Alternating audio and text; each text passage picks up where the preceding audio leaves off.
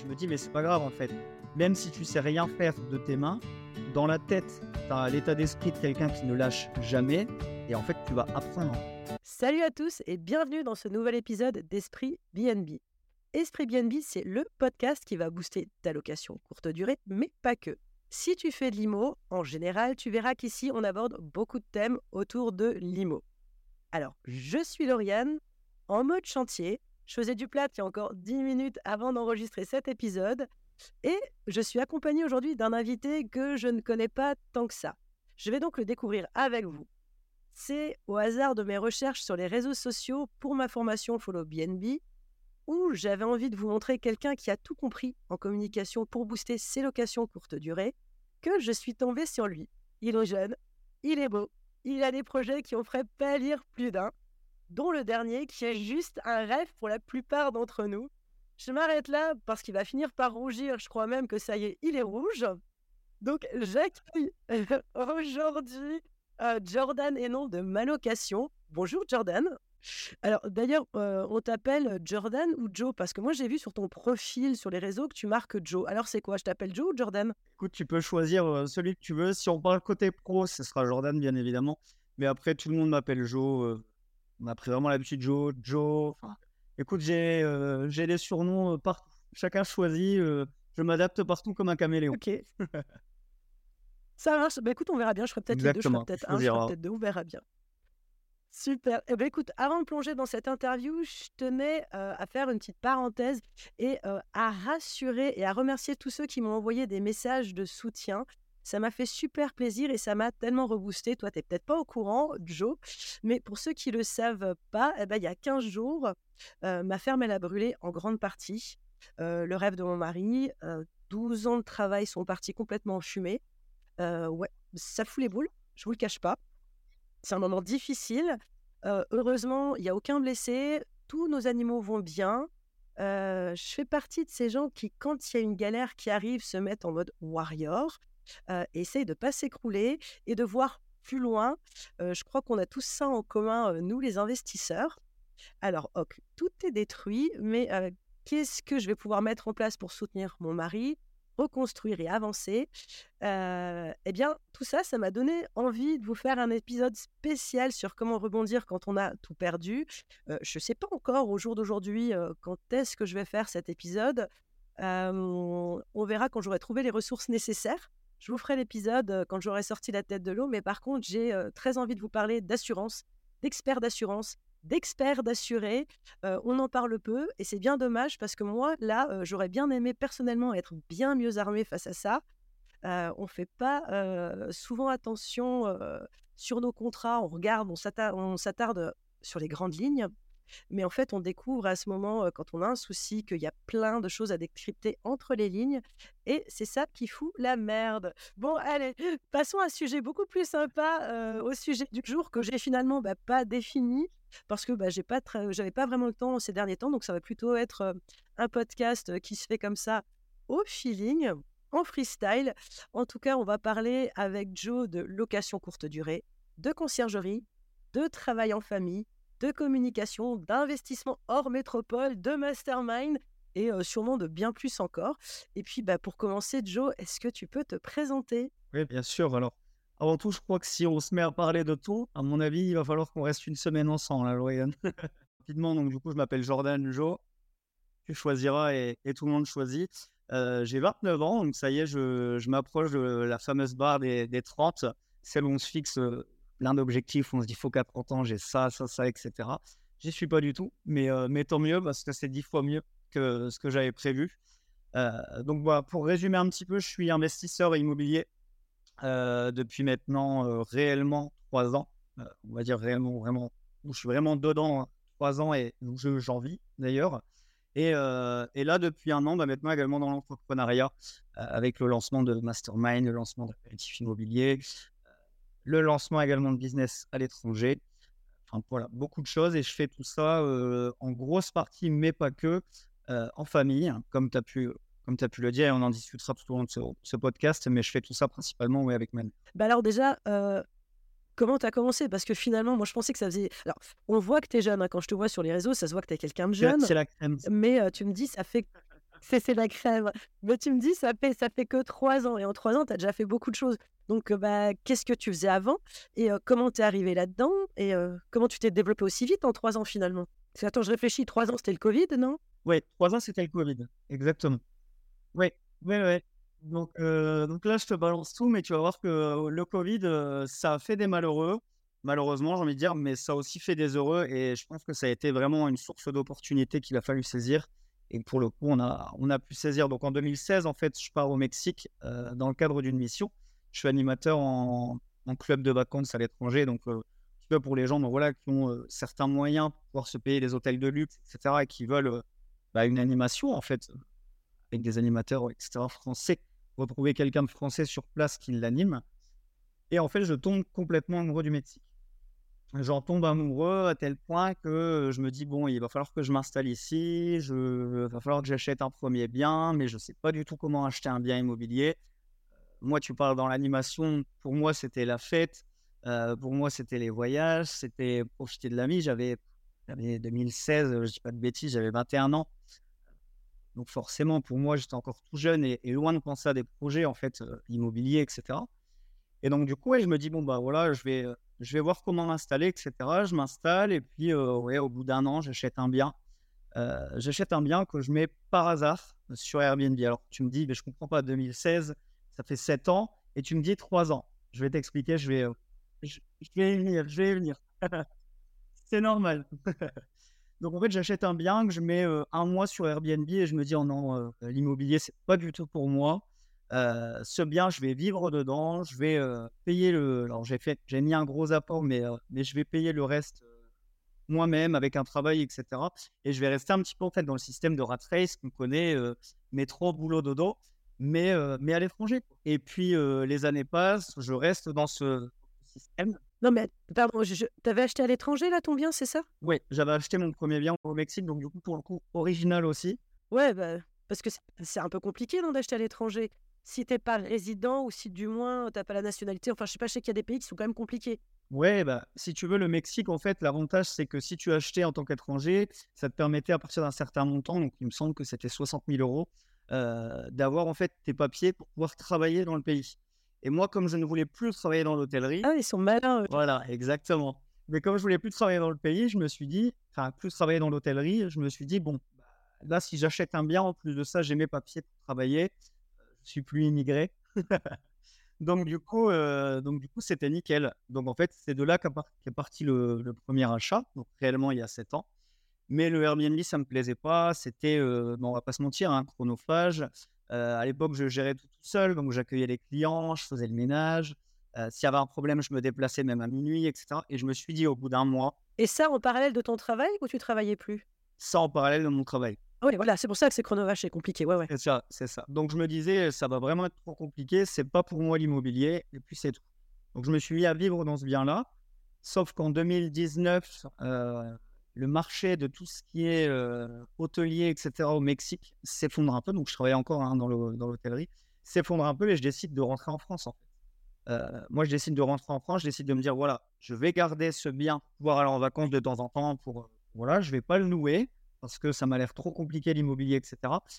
Et je vais rentrer en France. Tu l'avais acheté cash? Oui, je l'avais quasiment acheté cash. Alors, il faut savoir qu'au Mexique, à cette époque-là, hein, maintenant, bien sûr, avec la hype de Tulum, etc., c'est devenu beaucoup plus cher. Mais il faut savoir qu'au Mexique, à l'époque, tu achetais un bien pour 50, 60 000 euros. Et on parle d'un T3, 65 mètres carrés, piscine dans la résidence, place de parking, etc. Donc, ça valait vraiment... Ouais, sympa. Ouais. C'était quelque chose qui était sympa, 3-4 km du centre-ville. Enfin, tu avais quelque chose de sympa pour pas cher par rapport à la France, bien évidemment. Et donc, du coup, en 2019, je décide de rentrer. Et je me dis, en fait, je rentre. Et là, je me rappellerai toujours, je m'assois dans le canapé de ma mère et je lui dis, écoute, je suis rentré. Sauf que là, qu'est-ce que je vais faire de ma vie en France ? Moi, j'avais travaillé depuis mes 18 ans en hôtellerie à l'étranger. J'avais l'habitude d'être logé, nourri, blanchi et en fait de passer mon temps, je ne vais pas dire à amuser les gens, mais un petit peu quand même. Tu travailles, mais dans des conditions où tu n'as pas l'impression d'être au travail. Et là, en fait, je me suis retrouvé au mois de novembre en plus à Dunkerque, où tu vois, il fait 3 degrés dehors sur le canapé à me dire mais qu'est-ce que je vais faire de ma vie ? Qu'est-ce que je vais faire de ma vie maintenant que je suis rentré ? Donc, bon, c'est tout. Je me dis, je vais commencer à postuler, je vais regarder. Et en fait, le seul métier qui m'intéressait en restant en France, c'était d'être commercial. Tu vas le voir, je parle beaucoup, beaucoup trop. Pour une fois, c'est pas moi. Et puis là, c'est bien. Hein. C'est un peu le thème quand même. Si on parle pas, c'est un peu dommage. Mais oui, c'est vrai. Mais du coup, je rentre et je me dis, OK, le seul truc qui va me plaire, c'est d'être commercial. Et en fait, je me lance en tant que commercial. Je me lance en tant que commercial et ça marche pour le coup très bien. Commercial dans quel domaine ? Dans la formation à distance. Un petit peu dans ce qui est l'équivalent de Ned aujourd'hui. OK. Sauf que quand je m'y suis lancé, forcément, c'était un petit peu moins développé que maintenant avec le digital, etc. Mais c'était ça l'équivalent de Ned. Et en fait, je me lance dedans. Premier mois, 2 500 € de salaire. Donc, pour moi qui était à 1 200 depuis des années dans l'animation, je me dis waouh, incroyable, il faut que je persévère, etc. Deuxième mois, 4 000 €. Troisième mois, 4 500 € net. Là, je me dis, wow, en fait, c'est pour ça que je suis fait pour être commercial. Et là, le Covid. Ah, punaise. Ah ouais, là, le Covid est catastrophe parce qu'en fait... Bon, après, sur des formations en ligne, ça peut être intéressant quand même, tu vois. Mais... tout le monde pense que... On pensait tous que ça allait être intéressant. Et en fait, au départ, ça a été totalement l'inverse parce que Covid, les 3 quarts des gens se retrouvent chez eux. Soit télétravail impossible, soit la boîte qui ferme et ils peuvent venir une fois par semaine ou ils sont rémunérés à hauteur de tel pourcentage, etc.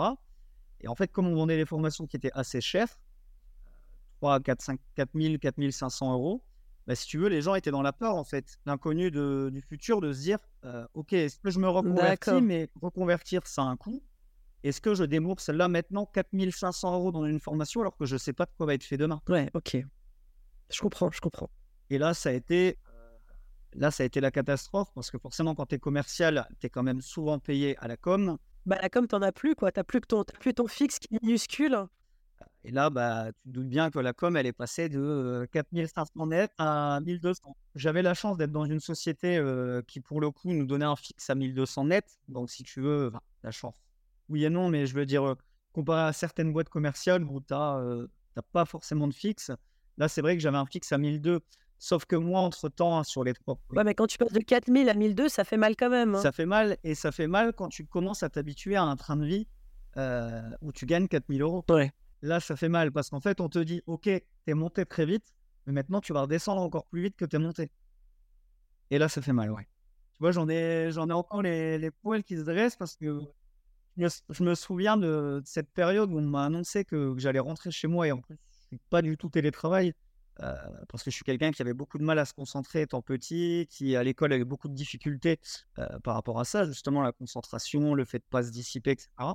Et là, en fait, on m'annonce du jour au lendemain que je vais travailler avec mon coloc qui se couche toutes les nuits à 3 h du matin parce qu'il rentre de soirée, qui se lève à midi, qui se fait des pâtes, et moi, je vais devoir être levé depuis 8 h à bosser dans une pièce qui fait 16 mètres carrés. Ouais. Ça va être effectivement compliqué. Et là, tu te dis, ouais, je ne vais pas dire que tout s'écroule, mais tu te dis, j'avais enfin trouvé quelque chose sur lequel j'allais pouvoir évoluer et monter.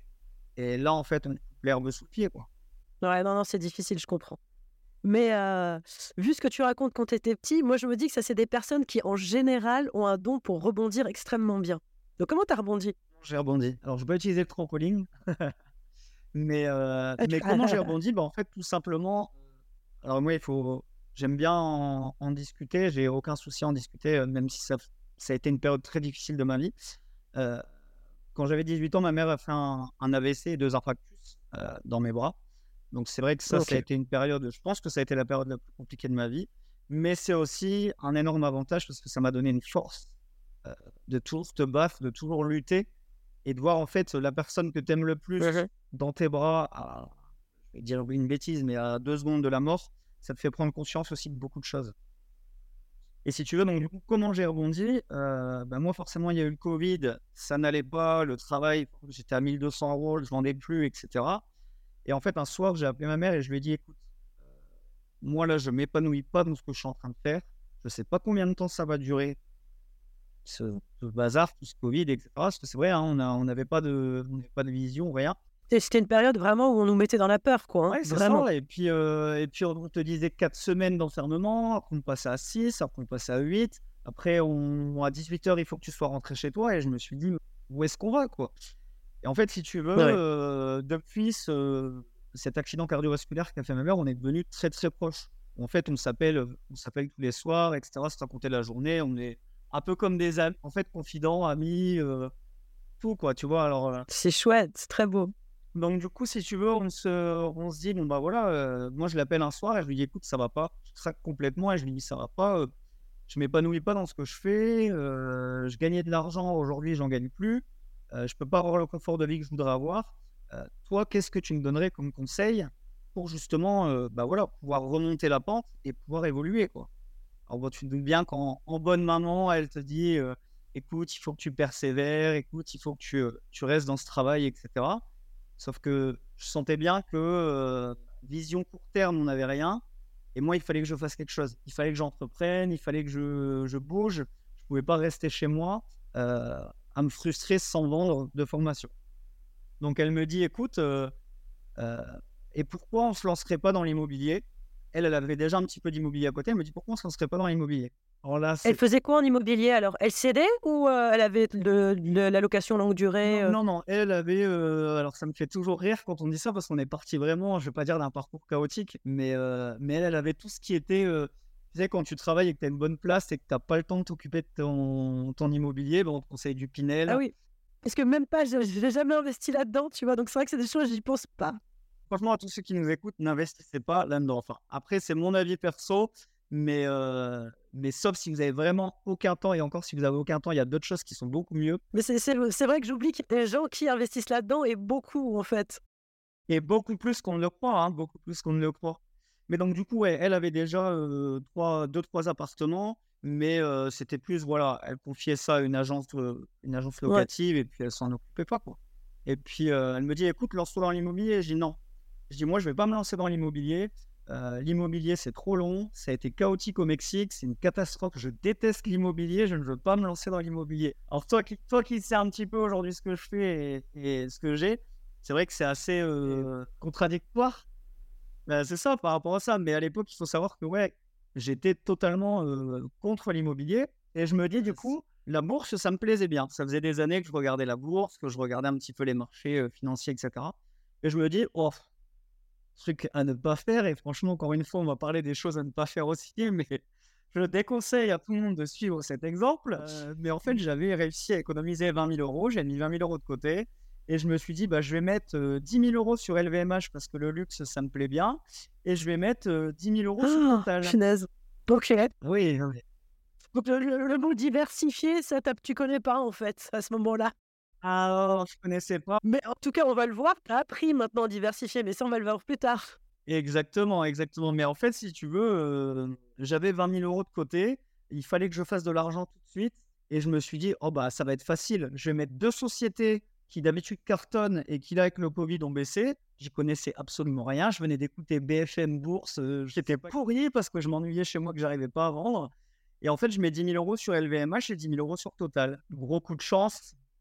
Avec l'amélioration des conditions, etc., tu te doutes bien que les courbes remontent et je fais une vraie belle plus-value qui, là, du coup, cette plus-value me fait démarrer par l'immobilier. Le schéma atypique, et je n'ai pas envie de dire qu'il ne faut pas faire parce que c'est vrai que j'ai eu de la chance et j'ai eu le culot de le faire, mais que je n'aurais pas forcément conseillé, et que si on m'avait dit « Écoute, mets 10 000 euros sur 2 sociétés et après, tu achèteras un bien avec la plus-value », aujourd'hui, à l'heure actuelle, je te dirais que tu es complètement cinglé. Ouais, c'est clair. Après, je peux rien dire. Moi, perso, j'investis dans les startups. Peut-être qu'un jour, on fera un épisode sur les startups. Et moi, j'investis dans les startups. Alors, c'est compliqué aussi, les startups. Hein. Ça match ou pas, hein.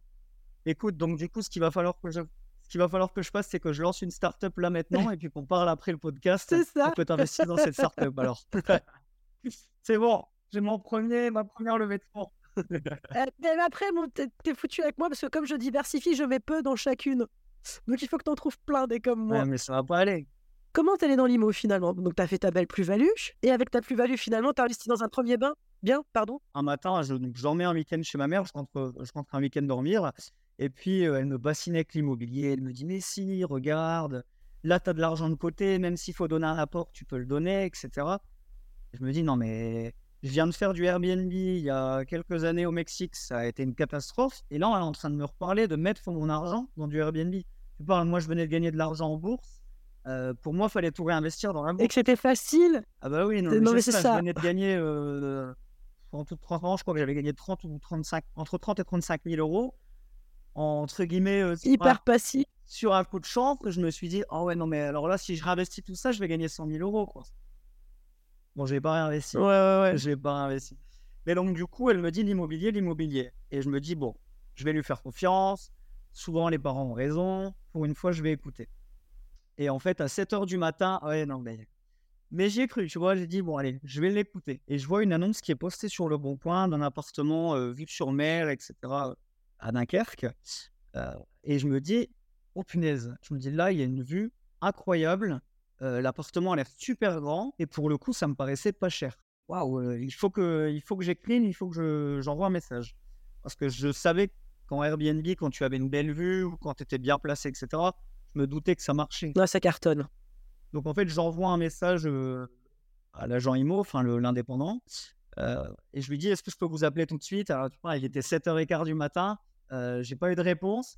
Toutes les 2 minutes, j'actualisais sur Le Bon Coin pour voir si j'avais reçu le message. Je ne recevais rien. Ouais, mais des biens comme ça, il faut être tout de suite dessus parce que tout le monde va y aller. C'est ça qui est compliqué, en fait. Ben, c'est exactement ça. Et en plus, des biens comme ça, alors on verra par la suite, je te l'expliquerai, mais c'est des biens qui, en général, partent dans des successions. C'est des biens où c'est du bouche à oreille, il n'y a pas d'agence, il n'y a pas d'annonce, etc. Et c'est vrai que là, je vois ça sur Le Bon Coin. Je me dis, écoute, il est 7h30, ça faisait une demi-heure que je tournais en rond dans mon lit. Je me disais, est-ce que j'appelle pas Et là, je me dis, bah écoute, appelle. Là, des fois, on est trop poli, on n'ose pas, en fait. Hein. Mais c'est ça, en fait, tu te dis, ouais, je vais déranger, on est dimanche matin. Et d'un autre côté, je me dis, s'il l'a publié à 7h, c'est qu'il est connecté. Ouais, puis le premier qui appelle, c'est le premier qui l'aura, t'es foutu après. Donc à un moment donné. C'est exactement ça. Et du coup, 7h30, j'appelle et je lui dis bah voilà, je suis intéressé. Alors le mec, tu parles, il m'envoie à moitié chier en me disant monsieur, il est 7h30 du matin, on est dimanche et tout ça. Je dis ouais, mais je suis intéressé là, il faut que je le voie. Je suis intéressé. Et puis en même temps, il venait de mettre l'annonce, donc à un moment donné. Et puis si tu veux, moi je sortais d'un cursus, enfin, je sortais de l'hôtellerie où tu es obligé d'aller vers les gens et que c'est toi qui dois faire le premier pas, et de commercial où c'est toi qui dois faire le premier pas aussi. Donc je me dis à un moment donné, si tu vas pas là, bah, en fait, tu iras jamais. Tu iras jamais. Et donc du coup, je l'appelle, il me dit bah, écoute, on va le visiter à midi. Ok, super, midi. Moi, je me dis, nickel, un dimanche midi, on va le visiter, c'est parfait. Sauf qu'entre temps, tu te doutes bien qu'il y a les magnats de l'immobilier et les mecs qui s'y connaissent, qui l'ont appelé, qui lui ont dit, j'ai pas de conditions suspensives, je peux payer tout de suite, je peux ramener un papier de la banque, même le dimanche. Bah oui, bah c'est clair. Sans conditions suspensives, c'est signé, merci, au revoir, quoi. Et en fait, le mec me rappelle à 11h30 pour me dire que c'est vendu. C'est ça, il me dit, monsieur, il n'y a pas de conditions suspensives, écoutez, nous, ça ne sert à rien pour qu'on le fasse visiter. Vous allez perdre votre temps. En plus, on est dimanche. Je vous le faisais exceptionnellement parce que vous étiez très motivé, mais ça ne sert à rien. Le bien est vendu. Ouais. Je raccroche et franchement, pas dégoûté, quoi. Tu vois, je me dis, bah, pleure. Même l'univers s'y met, maman. Je me dis, mais tu vois, mais c'est exactement ça. C'est exactement ça. Je réveille ma mère. Et je lui dis, et la première chose que je lui dis, c'est, mais tu vois, je te l'avais dit que c'était pas fait pour moi. De toute façon, j'arriverai jamais dans l'immobilier, jamais. Même un bien, j'y arriverai pas. Et elle me dit, mais comment tu sais que c'est vendu et tout? Et je lui dis, bah écoute, il me l'a dit, il n'y a pas de conditions suspensibles, le gars a tous les fonds pour acheter, et moi, j'ai pas ces fonds-là. Et je veux pas acheter un bien bah, comme ça, sans conditions suspensibles. Et tout ça, ça me fait peur. Normal. Je trouvais ça super dangereux, tu vois, quand tu connais vraiment rien à l'immobilier, parce que je connaissais vraiment rien, c'est super dangereux. Ma mère, qui a un mindset... au top du top, et franchement, pour le coup, que j'admire sur ce côté-là, me dit, écoute, tu vas rappeler, la visite, on va y aller, et je te garantis que ce bien, s'il vaut la peine, il va être pour nous. Ouais, c'est bien beau, maintenant, mais là, il vient de m'appeler, écoute, tes leçons de mindset et tes leçons de jamais rien lâcher, ouais, si tu veux, on la refait demain matin. Hein. Et donc, du coup, on va visiter, et en fait, le bien nous plaît mais vraiment de dingue. Et à l'époque, ma mère avait une relation très très bonne avec le banquier du crédit. Mais vous avez quand même réussi à le visiter finalement. Ouais. Alors en fait, si tu veux, on rappelle, on lui dit, écoutez, bah, nous aussi, on va payer sans condition suspensive. Nous aussi, on va le prendre, etc. Et nous, on va vous le prendre plus cher que ce qui est marqué sur l'annonce. Parce que nous, on va vous racheter les meubles avec. Vous êtes des dingues! Je te jure qu'à ce moment-là, je te jure, Lauriane, que c'est vrai, à ce moment-là, je dis ça au téléphone. La question qui se pose entre nous deux, c'est, je suis en train d'annoncer qu'on va acheter un bien. Avec quel fonds on va acheter ce bien? Avec quel fonds? Tu te dis, mais... Attends, je suis en train de dire au gars, là, je suis en train de... Parce que clairement, c'était, un... je ne vais pas dire un peu du pipeau, mais tu es en train de dire au gars, quand toi, tu vas l'acheter, que tu vas l'acheter plus cher, donc il va falloir monter. Et en fait, on est dimanche. Comment tu veux appeler ta banque pour avoir une preuve que tu vas pouvoir le financer? Tu peux rien faire. Je lui dis au gars que la visite qu'on avait prévue pour entre midi et demi, je lui dis que je veux la faire, que je vais acheter ce bien, que je vais l'acheter plus cher. Dans la foulée, j'appelle mon banquier un dimanche matin à 11h30 sur son téléphone perso. Et quand tu vas voir ta banque et lui dis que tu as signé une offre sans condition suspensive, bah alors elle adore ta banque. Hein. Rien à foutre, je me dis, de toute façon, perdu pour perdu, je vais être nul à chier en immobilier, autant que je fasse la catastrophe jusqu'au bout. Voilà, si tu vas faire les choses, fais-les à fond. On m'a toujours dit, bah écoute, si je vais vraiment faire quelque chose de pourri, autant que je le fasse à fond. Donc j'appelle le banquier. Et en fait, le banquier qui me répond, mais Jordan, on est dimanche. Au combien même tu voudrais que je te fasse un document comme quoi tu peux financer ou comme quoi ta mère peut financer, etc. On est dimanche. Tu ne peux pas avoir de document par la banque avant mardi. Et moi, je me dis, mais mardi? Alors que tu vois, et c'est là où, voilà, par rapport à l'étranger, je pense aussi qu'il y a quand même une longueur d'avance sur certaines choses à l'étranger. C'est là où je me dis, mais punaise, ça prend 2 secondes de faire un document. À la limite, connecte-toi sur le logiciel, j'en sais rien. Si on peut me le faire au Mexique, on peut me le faire en France, je suis désolé. Oh la France, je te jure, mais c'est un truc de fou. Et en fait, malheureusement, non, on ne peut pas. On ne peut pas. Donc, je prépare un document avec ma mère, qu'on signe tous les deux, comme quoi on s'engage à acheter ce bien sans condition suspensive. Quand j'en reparle, je te jure, j'ai envie de pleurer parce que je me dis, mais Jordan, t'étais vraiment inconscient et immature. Mais je prépare le document. Et ta mère dans tout ça, parce que c'est quand même un petit peu elle qui t'a embarqué là-dedans. Ah bah oui, non mais... Elle était derrière en me disant, mais vas-y, signe, de toute façon, au pire des cas, tu mets toute la bourse que tu as gagnée, je mets de l'argent que j'ai de côté, on demande à un tel de nous prêter, et la voisine, on s'entend super bien avec elle, elle a de l'argent, elle va nous prêter.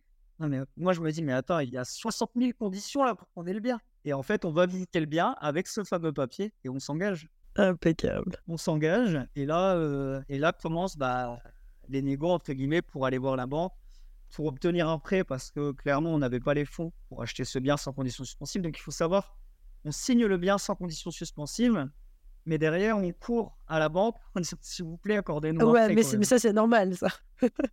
Et oui, mais à l'époque, quand tu ne sais pas, tu te dis, mais qu'est-ce que j'ai fait? Tu te dis, mais dans quoi je me suis embarqué? Mais je t'avouerais que moi, je l'aurais pas signé sans condition suspensive. Là, moi, j'étais sur un bien près de chez moi, mais c'était 250 000 €, un bien off-market, un immeuble de 9 logements, sans condition suspensive.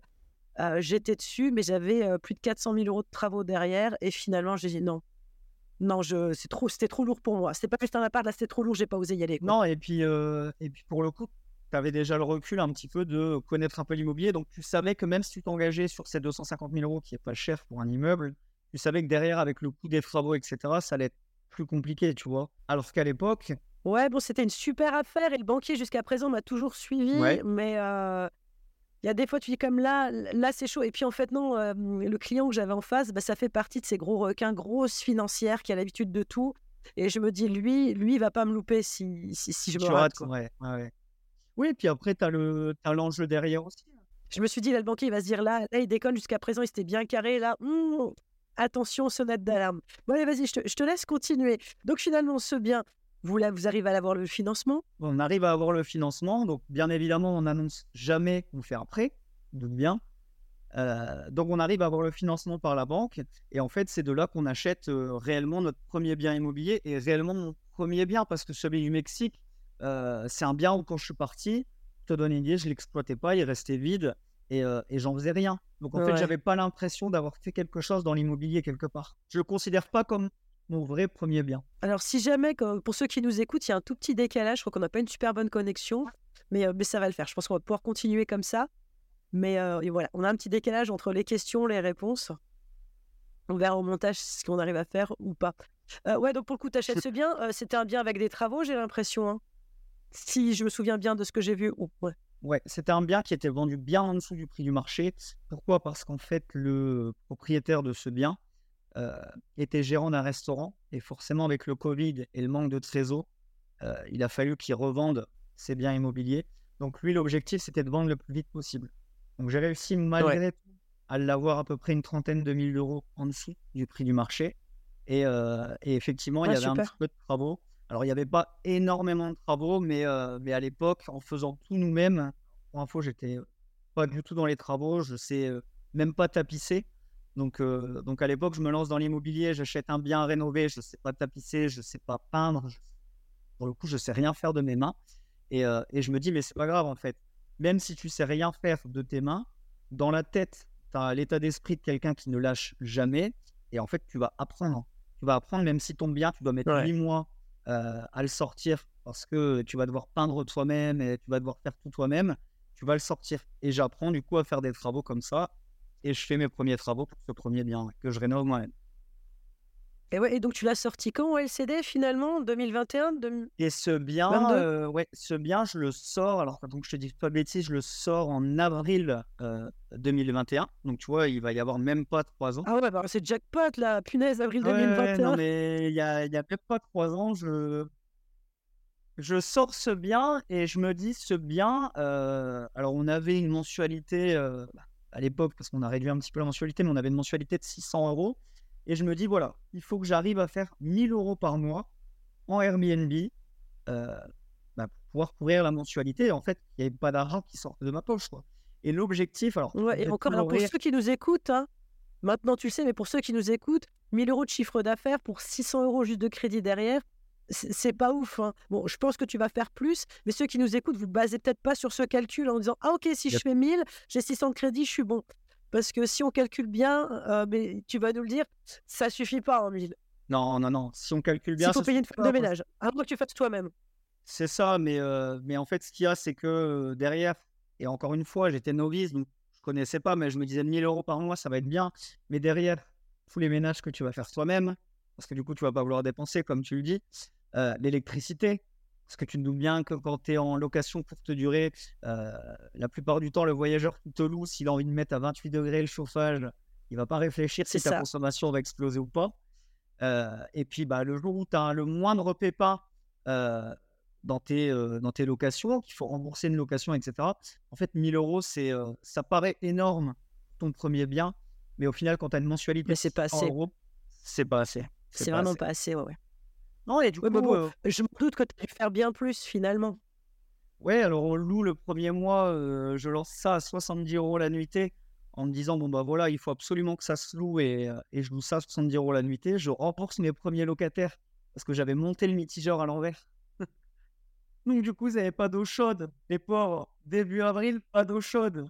Donc j'avais gagné, je sais plus, je crois qu'ils étaient venus 10 jours, j'avais gagné €700. J'étais trop fier, c'était ma première résa. Et en fait, je les rembourse de €650 parce qu'ils n'ont pas d'eau chaude. Ah ouais, non mais... Et c'est pour ça, pour le coup, j'invite vraiment les gens à suivre. Alors, je ne le dis pas parce qu'on est ensemble, mais j'invite les gens à suivre des podcasts comme le tien, à se former un petit peu en immobilier, etc. Parce que ne vous lancez pas. J'ai eu beaucoup de chance et j'ai eu la chance aussi qu'on soit deux. Et c'est quand même un super tips, hein. Votre mitigeur, branchez-le dans le bon sens. Et le mitigeur, mettez-le dans le bon sens. Parce que vraiment, ça peut foutre en l'air votre première location et l'ascenseur émotionnel. Super content de la première loc et le lendemain, t'es dépité. Et le mec qui se dit de nouveau, mais je suis pas fait pour l'IMO. Ah non, mais là c'était... Je crois que franchement, hein, il serait arrivé un deuxième pépin. Je pense que je mettais le bien sur le bon coin et je me disais, c'est pas pour moi. Mais ouais, tu aurais fait ta petite plus-value dessus, merci, au revoir, et c'était réglé. C'est quoi. Ça. Mais j'invite vraiment les gens, que ce soit ton podcast ou des formations dans l'IMO et la LCD notamment, à vraiment se former avant. Parce que pour le coup, je le dis toujours, hein, j'ai eu vraiment un coup de bol au début. mais ça aurait pu très mal se passer, ouais. Et donc, du coup, oui, aujourd'hui... On en parle dans l'épisode 1 où on parle de se professionnaliser quand on fait de la location courte durée parce que, alors, moi, je dis toujours, mais ça fait 20 ans que je suis à mon compte, j'ai toujours eu des entreprises. Donc, je sais ce que c'est de gérer des pépins, d'anticiper les galères qui vont arriver. C'est le job d'un chef d'entreprise, c'est d'anticiper et de gérer quand il y a des galères. Mais la plupart sont salariés et on leur dit, faites-vous un petit complément ou sortez grâce à ça un jour de la rat race. Mais quand tu n'as pas l'habitude de tout ça, il y a plein de choses que tu n'as pas pensé et les moindres difficultés, elles s'amplifient. C'est très compliqué, en fait. Et au final, comme tu démarres, tu as aussi l'impression que le monde s'écoule autour de toi dès qu'il y a un pépin. Parce que comme tu ne connais pas, tu es dans l'inconnu, tu ne sais pas gérer tel et tel problème. Tu vois, je te prends l'exemple du mitigeur. Je n'ai pas su gérer le problème, j'ai remboursé 650 € sur les 700. Alors que tu vois, si j'avais su gérer le problème, cet argent, je ne l'aurais pas perdu. Je serais allé chercher un autre mitigeur, j'aurais fait le nécessaire ou j'aurais appelé tout simplement un plombier pour être sûr du résultat. Et puis voilà, ça m'aurait coûté peut-être 150, 200 euros.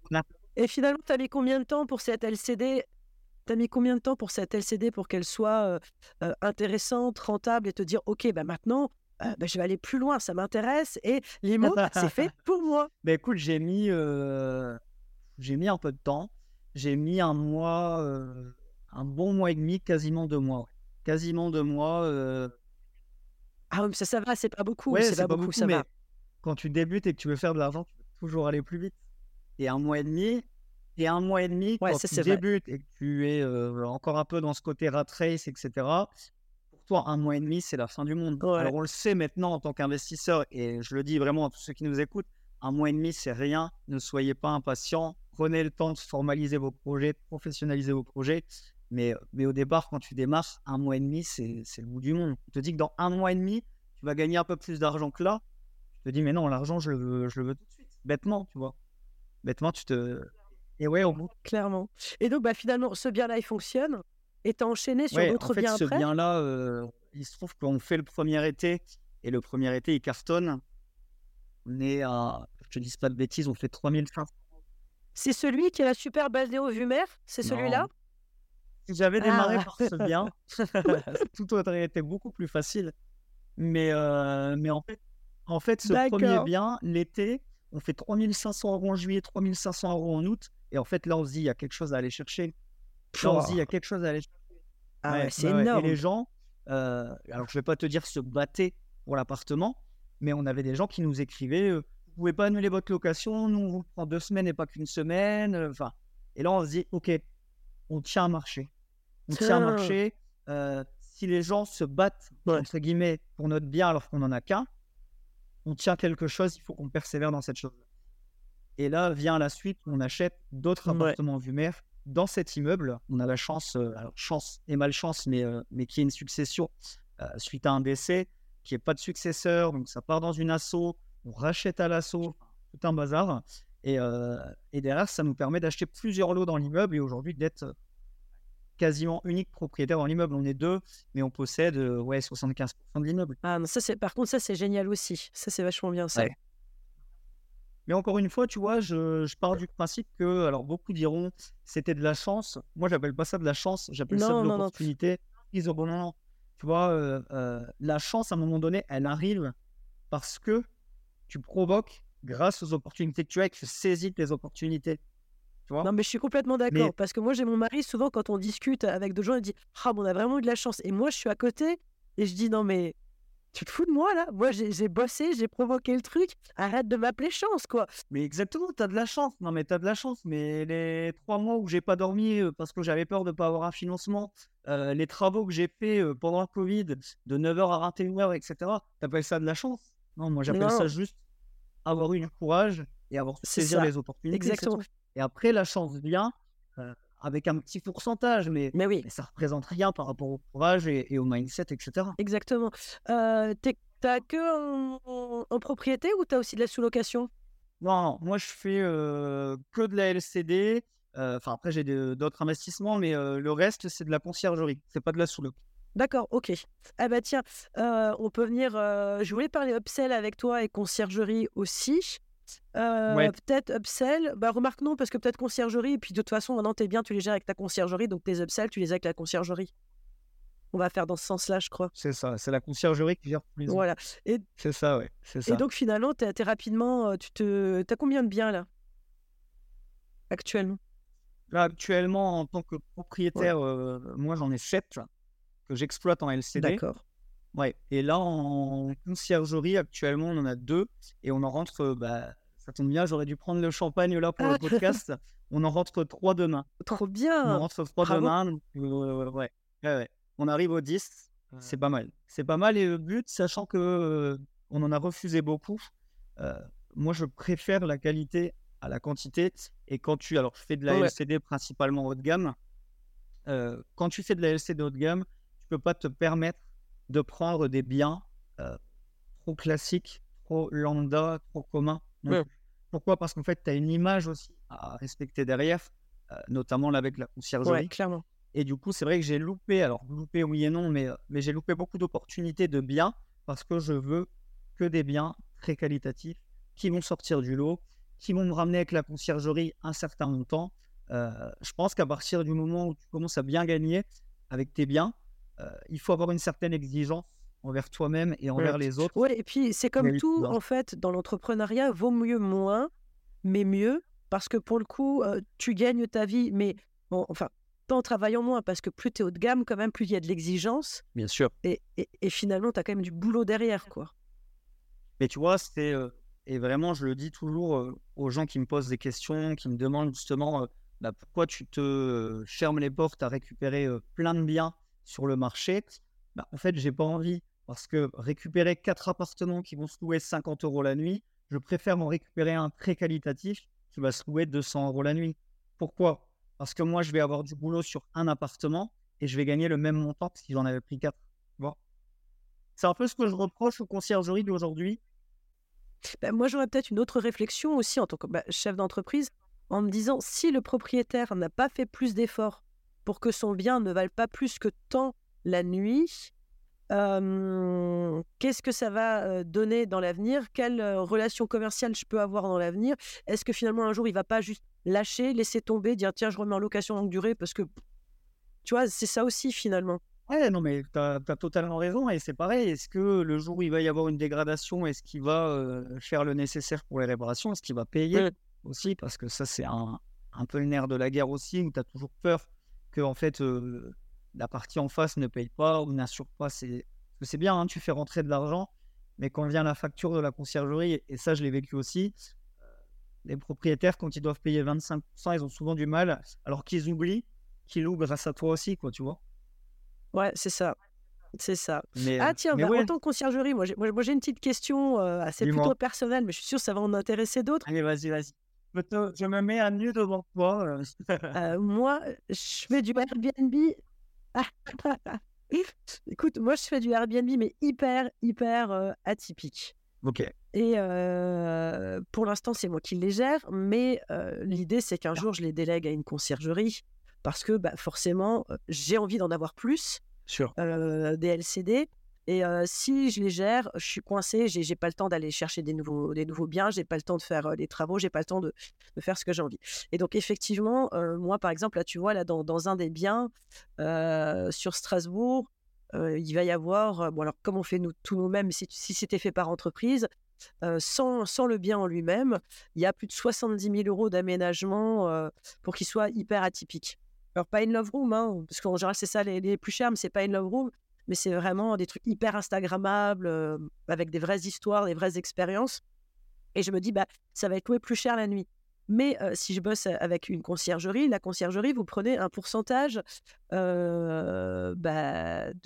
prix à la nuitée. Sure. Mais tu dis, punaise, moi j'ai mis vachement plus d'argent sur la table pour que mon bien soit plus cher. Et forcément, il va se louer déjà mieux parce qu'il est totalement différent de ce qu'on trouve sur le marché. Et finalement, la part du gâteau, je me suis vraiment emmerdée, je la donne à la conciergerie. J'ai vraiment envie d'aller vers une conciergerie, mais je me dis d'un autre côté, peut-être que je serai la cliente chiante, ou je vais peut-être négocier en disant, est-ce qu'on ne peut pas partir sur un prix normal pour la taille de mon bien ? Que vous auriez, enfin, une moyenne dans ce secteur. Et parce que je me suis emmerdée à avoir un truc de dingue et vous bouffez une grosse partie. Et voilà. Comment ça réagit une conciergerie en face de ça ? Comment tu le vends, ton bout de gras, là? Tu te défends.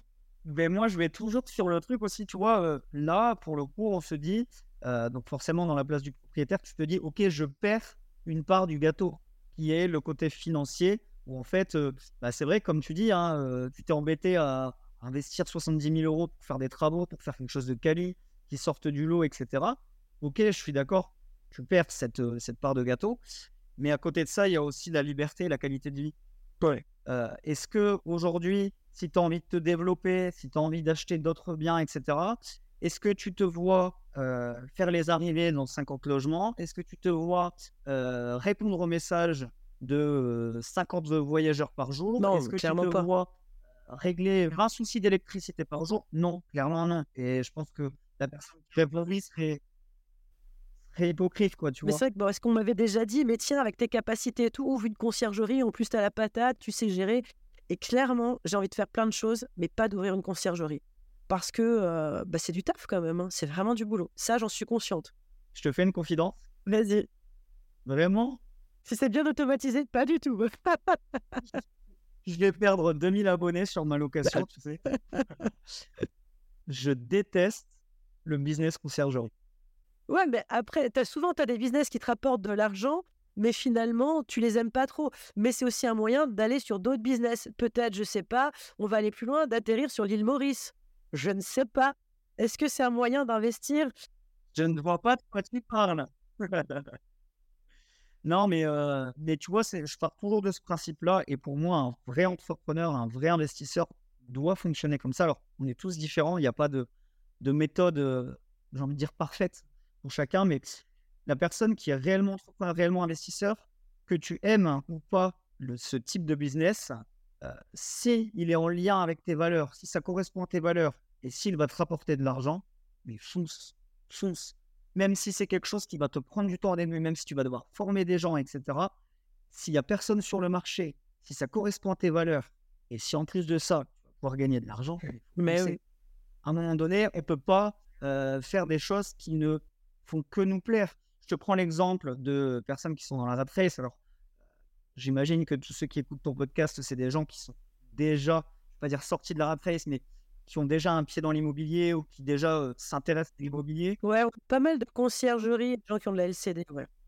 Bien sûr, ouais. Mais en fait, tu ne sors pas d'une rat race, tu travailles pour quelqu'un et tu fais quelque chose, machin, etc., pour re-rentrer dans une autre rat race. Donc, moi, vraiment, ce que je donne comme conseil, si c'est en lien avec tes valeurs et que ça va te ramener de l'argent, même si tu n'aimes pas ce business, tu feras des choses que tu n'aimes pas dans ta vie, par lesquelles tu devras passer pour derrière améliorer ta qualité de vie, pour derrière améliorer tes finances, pour améliorer tout ça. Donc, pour moi, il faut le faire. Et c'est vrai, je rejoins un peu le conseil qu'on t'a donné. Pourquoi tu n'ouvres pas une conciergerie? Tu me dis, ouais, j'ai pas du tout envie d'ouvrir une conciergerie. Prends-toi, vraiment, c'est un exemple tout bête, mais prends-toi 3 mois, comme pour le coup, j'ai pu le faire. Tu ouvres ta conciergerie, tu formes des gens, tu mets tes biens à toi dans la conciergerie qui te permet, en fait, au final, de récupérer cette commission. Mais je sais que j'ai dans le coin de ma tête, parce que je sais très bien que le jour où je vais vouloir aller dans une conciergerie, je vais vouloir déléguer et que je vais... Tu sais, ça fait 20 ans que je suis à mon compte.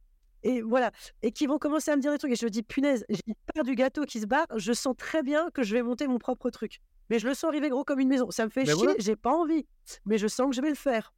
Mais dans l'avion, on fait pas que des choses dont on a envie. Mais c'est ça. Et tu vois, pour moi, tu vas lancer ta conciergerie, tu auras tes biens dedans. Donc en fait, la commission, tu vas la récupérer. Nous, en fait, c'est ça. Hein. Clairement, on avait la même idée que toi. On voulait pas avoir des superbes biens, donner 30% ou 25% à une conciergerie. Et en fait, se dire, bah mince, on a investi des dizaines et des centaines de milliers d'euros pour faire des superbes trucs. Et en fait, cette part du gâteau, on est en train de la laisser à une conciergerie. D'où le fait qu'on a créé la conciergerie. Après, tu formes des gens et puis voilà, ça roule. Tu peux partir sur autre chose. Mais au moins, c'est fait avec tes idées, ton organisation, ta gestion. C'est ça. Bon, alors, ça me conforte ou pas sur le fait que de toute façon, je devrais le faire. Mais je l'avais déjà mis dans mes statuts à l'époque. Hein. Je le sens, là, ça se profile à l'horizon, ça. Règle numéro 1, tu ouvriras une conciergerie.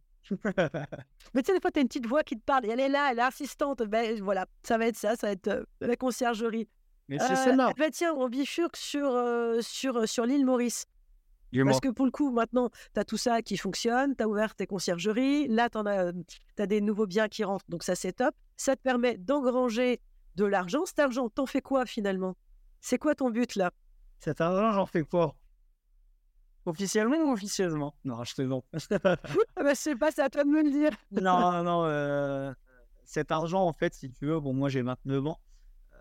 Ça fait 3 ans que je suis dans l'immobilier, réellement dans l'immobilier, donc c'est vrai que c'est encore jeune, c'est encore récent. Et moi, on m'a toujours dit, crée-toi des sources de revenus assez solides pour que si derrière, il y ait un pépin, tu n'es pas qu'une source de revenus, tu ne dépends pas que d'une source de revenus. C'est ce qu'on te dit de toute façon quand tu commences un peu l'entrepreneuriat, l'immobilier, on peut être investisseur, entrepreneur, on te dit, ne dépend pas d'une seule source de revenus. En fait, si tu veux, cet argent actuellement... Il faut savoir que, voilà, moi je le dis en toute transparence, hein, on est là pour discuter, et puis ça sera du monde qui écoutera. mais si tu veux, moi cet argent, je le réinvestis à 90% dans mes sociétés. Ok, ouais. Pourquoi ? Parce que aujourd'hui, alors oui, je peux me permettre d'avoir un meilleur confort de vie qu'à l'époque, ça c'est sûr, je ne vais pas le nier. Je peux choisir les destinations de vacances, je peux faire plein de choses que je ne pouvais pas me permettre avant, ça c'est sûr.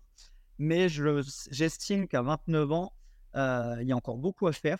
Tu connais pas forcément tout de la vie, tu as encore beaucoup à apprendre. Et en fait, si tu peux avoir des billes avec tes finances, avec ta trésorerie, etc., sers-toi de ces billes pour pouvoir grandir et évoluer sur d'autres chemins beaucoup plus élevés. Mais ça, c'est un très bon conseil. Moi, je sais qu'en général, quand tu regardes ma feuille d'impôt ou mes comptes... Il n'y a jamais grand-chose, tu vois, c'est pas ouf. Mais en fait, c'est parce que je réinvestis tout dans toutes mes différentes entreprises, clairement. Et c'est vrai que moi, c'est ce que je conseille aussi parce que actuellement, tu vois, je discute beaucoup justement là dans un prochain podcast qui va ouvrir sur tout ce qui est réinvestir son argent. Est-ce qu'il faut... Parce que c'est vrai, tu te poses la question quand tu commences à gagner un peu d'argent de dire qu'est-ce que je fais ? Est-ce que je m'arrête avec ce que j'ai là et je vis très bien, sans contrariété ? Avec mon business qui tourne et voilà, j'ai pas besoin d'en faire plus, ou est-ce que au contraire je fais travailler un petit peu cette envie de toujours booster, toujours faire plus de choses, et je vais développer d'autres choses, je vais prendre d'autres risques sur des niveaux plus élevés mais qui vont pouvoir aussi m'améliorer encore plus ma qualité de vie et mon quotidien. Donc je réinvestis. Si tu veux savoir justement où va cet argent, il ne va pas sur des yachts, sur des Rolex, regarde, j'ai rien en main. Il va un petit peu dans des vacances évidemment, mais ouais, je le réinvestis dans 90% des cas pour développer mes sociétés, ouais. Et pour aller dans une autre destination très prochainement. On est bien, j'ai essayé, hein, tu vois, je le tease, ça arrive. Oui, parce que finalement, moi, j'ai vu que tu avais fait un mastermind à l'île Maurice, et j'ai vu aussi sur tes réseaux que tu as signé un bien à l'île Maurice. C'est ça, hein, si je me trompe pas sur ce que j'ai vu. Hein. Tu te trompes pas. J'en ai pas signé 15, hein, mais j'en ai déjà signé un, ouais. En fait... c'est pas mal, hein. Moi j'aimerais bien avoir un bien à l'île Maurice. Ouais, c'est dommage que là je puisse pas te mettre la petite photo sur le podcast. Je pense que t'aurais pris un billet d'avion une fois qu'on avait terminé, c'est sûr. Ah, tu m'étonnes, mais je te prendrai une des photos et puis je le mettrai en story quand le podcast sortira. C'est vraiment, bien sûr, avec plaisir. Ouais, en fait, si tu veux, l'île Maurice, alors, encore une fois, autre folie, autre gros risque, autre... je vais pas dire n'importe quoi, mais moi, j'aime bien aussi prendre des risques dans la vie, et j'estime que tu peux réussir, mais à un moment donné, si tu prends pas des risques, tu vas atteindre un plafond de verre et tu iras pas plus haut. Donc, l'île Maurice, bah écoute, je rentre de Guadeloupe en janvier 2023, déprimé, en passant de 30 degrés à 8 degrés. Je te laisse imaginer aussi Dunkerque, ma ville que j'adore. Et franchement, s'il y a des Dunkerquois qui écoutent... Je viens de l'Est, mais tu vois, moi, Strasbourg, déjà, Dunkerque, on imagine la pluie, le mauvais temps. Même combat. L'Est, le Nord, même combat. C'est ça. Mais d'ailleurs, ouais, s'il y a des Dunkerquois qui écoutent ou des gens du Nord, je les salue et franchement, au plaisir d'échanger. Mais je rentre ici et en fait, 5-6 degrés, la pluie, le mauvais temps, etc. Et je me dis, mais en fait, non, je ne peux pas vivre ici quotidiennement. Mes business commencent à bien tourner tout seul. Le Mexique, ça a été une super expérience, mais j'ai plus envie d'y retourner vivre. là, il faut que je trouve un pays qui me plaise, un pays qui soit avantageux fiscalement. On va pas se mentir aussi, parce qu'en tant qu'investisseur, quand tu commences à grossir, tu cherches aussi forcément à trouver des avantages fiscaux plus intéressants dans d'autres pays. Et on le sait tous, et particulièrement toi et moi, la France, c'est pas le pays le plus avantageux au niveau de la fiscalité. Hein, c'est clair, on débattra pas là-dessus parce que je pense qu'on pourrait faire 5 podcasts, mais voilà, c'est pas le plus gros, c'est pas le plus avantageux. Donc, nous vient l'idée en fait avec ma mère de partir à Maurice, et en fait, coup de foudre, on tombe amoureux de sa population qui est juste extraordinaire. La langue, ça parle français, donc en fait, t'arrives sur place, t'es pas du tout perdu. Si tu parles pas l'anglais, ça, c'est génial. Si tu parles pas l'espagnol, t'es pas perdu. L'euro est encore très puissant là-bas, même si l'euro, on le sait, s'effondre petit à petit, mais c'est une monnaie qui est encore très puissante au niveau de l'île Maurice. Et en fait, tu es sur une île. Donc, tu as tout ce côté... tu sais, moi, je suis très speed, je suis très dans la conciergerie, j'arrive le matin, il faut que ça se soit en place, il faut que... Tu vois, même quand je parle, je suis très, très speed. Mais en fait, je me dis, waouh, j'arrive là-bas, tout le monde est cool, tout le monde est relax, tout le monde prend le temps de vivre et les gens n'ont pas l'air plus malheureux que moi, au contraire, tu vois. Ouais, mais c'est vrai que ça, nous, on ne connaît pas, tu vois, nous dans l'Est, mais même vous dans le Nord, on est des gens hyper carrés, on arrive à l'heure, le boulot, c'est le boulot, on y va.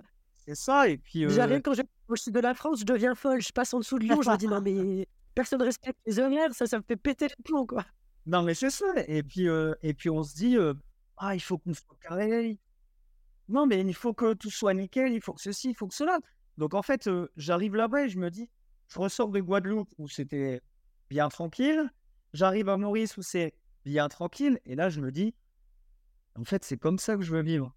Je veux faire du business, je veux continuer à me développer, mais je veux arrêter de vivre dans un pays où, en fait, tout le monde court et tout le monde stresse pour, entre guillemets, peu de résultats. Bah, j'ai envie de te dire, si c'est pour avoir peu de résultats des gens que tu as en face de toi, vaut mieux vivre dans un pays à la cool où là tu sais pourquoi tu as moins de résultats mais tu y es habitué. Tu vois ce que je veux dire ? Ouais, c'est vrai. Tu te dis c'est normal, 4 jours pour l'internet c'est normal, c'est à moi de m'adapter, etc. Et en fait, gros coup de foudre pour l'île Maurice. On part visiter des biens pendant une semaine, donc j'ai envie de te dire, la première fois à l'île Maurice, je n'ai même pas vu la couleur de l'eau. J'ai pas vu la couleur de l'eau ni de la plage, j'ai rien vu. Je suis allé là-bas, j'avais pas de... j'ai même pas pris de serviette de bain. Et le lendemain de mon arrivée, j'avais un casque sur la tête pour être sur un chantier d'un pays que je ne connaissais pas. Enfin, encore une fois... Tu avais déjà signé, en fait, c'est ça ? Bah, en fait, si tu veux... Tu as signé et tu y allais pour aller faire tes travaux. J'avais signé dans ma tête, mais pas un papier officiel. La signature dans la tête. Première signature quand tu dis « sans condition suspensive ». Ou pas de visualisation, t'es à fond. Et donc, du coup, en fait, on se dit, bon, bah écoute, on va chercher un bien immobilier et on craque sur un promoteur avec des villas à l'île Maurice, qui construit des villas et on achète une villa, on signe et on se dit, bon, bah, voilà, c'est tout. Il faut prendre des risques. Le pays nous plaît. Effectivement, on le connaît pas tant que ça, mais on a quand même étudié les avantages et les inconvénients avant de partir. Je ne vais pas te dire qu'on est parti encore une fois à l'aveugle comme le premier bien, mais voilà, on étudie les avantages, les inconvénients. On se dit, qu'est-ce qu'il nous faut avec ma mère ? Bah, il nous faut un hiver au chaud. Il nous faut pas perdre de l'argent, gaspiller de l'argent dans une location pendant 6 mois par an, tous les ans. Et il nous faut un cadre de vie qui soit en adéquation avec ce qu'on gagne. Parce que, tu sais, c'est très bien de gagner 15, 20, 30, 50 000 euros par mois. C'est super. Si à côté de ça, tu as une qualité de vie catastrophique, que tu n'es pas en adéquation avec ton lifestyle, que tu n'as pas envie d'aller courir parce qu'il fait 5 degrés, qu'il pleut tous les jours, que tu ne sors pas le soir parce que, pareil, il ne fait pas beau, ou qu'il n'y a rien à faire, etc. chez toi, et j'ai envie de te dire, pourquoi tu gagnes 50 000 euros par mois ? Gagne 2 000 euros, 1 500 euros comme tout le monde, et le même train de vie que tout le monde. Exactement. Ben voilà. Et ça suffit. Ok. Et pour le coup, alors finalement, tu as fait un mastermind. Mastermind, je n'ai pas trop regardé, j'ai juste vu la vidéo. C'est ça. Tu as emmené des gens avec toi à Maurice. Donc ça, c'est déjà pas mal, le mastermind à Maurice. Pour leur apprendre quoi ? Leur apprendre comment investir, comment trouver des biens ou... Ouais, en fait, si tu veux... alors, il faut savoir... Là, on parle un petit peu chiffres. Il faut savoir comment, quand je me suis lancé dans la location courte durée, donc il y a même pas 3 ans, enfin, il y a quasiment 3 ans maintenant, Le premier mois, je le fais, je crois que je fais 980 euros. Tu vois, aujourd'hui, 3 ans après, attention, je le dis vraiment sans prétention, mais je le dis surtout pour que les gens qui t'écoutent et qui nous écoutent voient que c'est possible. Aujourd'hui, on est monté jusqu'à 40 000 euros en un mois en LCD. Donc, c'est à force de travail, en ayant le mindset qu'il faut, qu'ils suivent et en ayant du courage, on peut totalement passer de 900 euros en immobilier à 40 000 euros en 3 ans. Maintenant, bien évidemment, et ça, j'insiste là-dessus, les mecs d'Instagram, les gens qui vont vous dire que vous allez suivre leur formation et dans un mois, vous allez gagner 30 000 euros par mois. Non, c'est pas ça l'entrepreneuriat, ça met quand même un peu de temps. Ne faites pas comme Jordan avec les actions en bourse. C'est un peu le nerf de la guerre actuellement, mais voilà, comme quoi c'est possible de gagner beaucoup d'argent avec la LCD en peu de temps, puisque pour le coup, j'en suis la preuve, mais ouais, effectivement, comme on l'a dit tout à l'heure, et vraiment j'insiste là-dessus parce que pour moi c'est important et ça se dit pas assez dans les podcasts, formez-vous. Professionnalise-toi ou meurs, comme j'ai entendu dans un certain podcast. C'est ça, ouais. Il était pas mal celui-là, je l'ai bien aimé aussi. Il est bien. Mais écoute, on a fait le tour là-dessus. Moi, j'ai envie de revenir sur la communication parce que c'est comme ça que je t'ai connu. Ouais. Et je cherchais, donc comme je l'ai dit au début du podcast, je cherchais quelqu'un pour la formation Follow BNB qui avait des réseaux sociaux pour ses locations courte durée et qui cochait toutes les cases des bonnes pratiques à faire. C'est-à-dire aussi bien faire des posts, aussi bien faire des stories, aussi bien faire des réels, créer des partenariats, créer de l'engagement. J'ai même vu qu'il faisait des concours. J'ai même vu qu'il avait fait un post pour trouver des influenceurs. Bref, tu coches quasiment, mais à 99,9%, mais toutes les cases. Et j'ai trouvé ça génial. Alors, comment ça t'est venu Alors, tu es plus jeune. Alors, les réseaux sociaux, c'est déjà un peu plus inné pour toi, mais c'est surtout comment tu t'es dit, tiens, pour ma LCD, ça va pouvoir fonctionner, parce que la plupart des gens avec qui je discute souvent se disent, ouais, mais c'est bon, moi je suis sur Airbnb et Booking, ils me font le job. Et moi, ça m'inquiète un peu d'être dépendant de plateformes. Et je sais pas, comment tu as eu l'idée, comment tu t'es lancé, et puis comment tu es aussi bon là-dedans? Déjà, c'est gentil, parce que moi, je me dis toujours, mais ça va pas marcher cette vidéo, c'est catastrophique, pourquoi t'as mis ça, etc. Et au final, ça, j'ai de la chance, ça marche, donc tant mieux si ça plaît. Là, c'est pas de la chance, t'as bossé. Exactement, c'est pas de la chance, t'as bossé, t'as saisi les opportunités et t'as aussi c'est ça. Passé à peu près 70 ou 80 nuits sur Canva, Photoshop et compagnie, tu vois. Ça, je crois que je les connais par cœur jusque le pixel bleu, le pixel jaune, le pixel rouge, je connais tout dessus. En fait, je me suis lancé là-dessus parce que une après-midi, ma mère faisait tout ce qui était comptabilité, etc. à notre bureau. Et elle me dit, écoute, il faut que je te parle d'un truc qui me semble impossible, mais il faut qu'on en parle. J'écoute, tu vas encore me sortir un truc farfelu. Écoute, j'en ai marre. Elle ne me sort pas un truc farfelu, là. En plus, je n'étais pas dans une bonne journée. Donc, je cherchais justement à avoir les ressources nécessaires pour améliorer la journée. Et là, je me dis, mais qu'est-ce qu'elle va m'annoncer ? Et elle me dit, en fait, tu sais que sur l'année 2022, donc je fais une bêtise, ouais, quasiment sur l'année 2022, sur toute l'année, elle me dit, tu sais qu'on donne 42 000 euros à Airbnb en filet de plateforme. Ouais, c'est ça. Hein.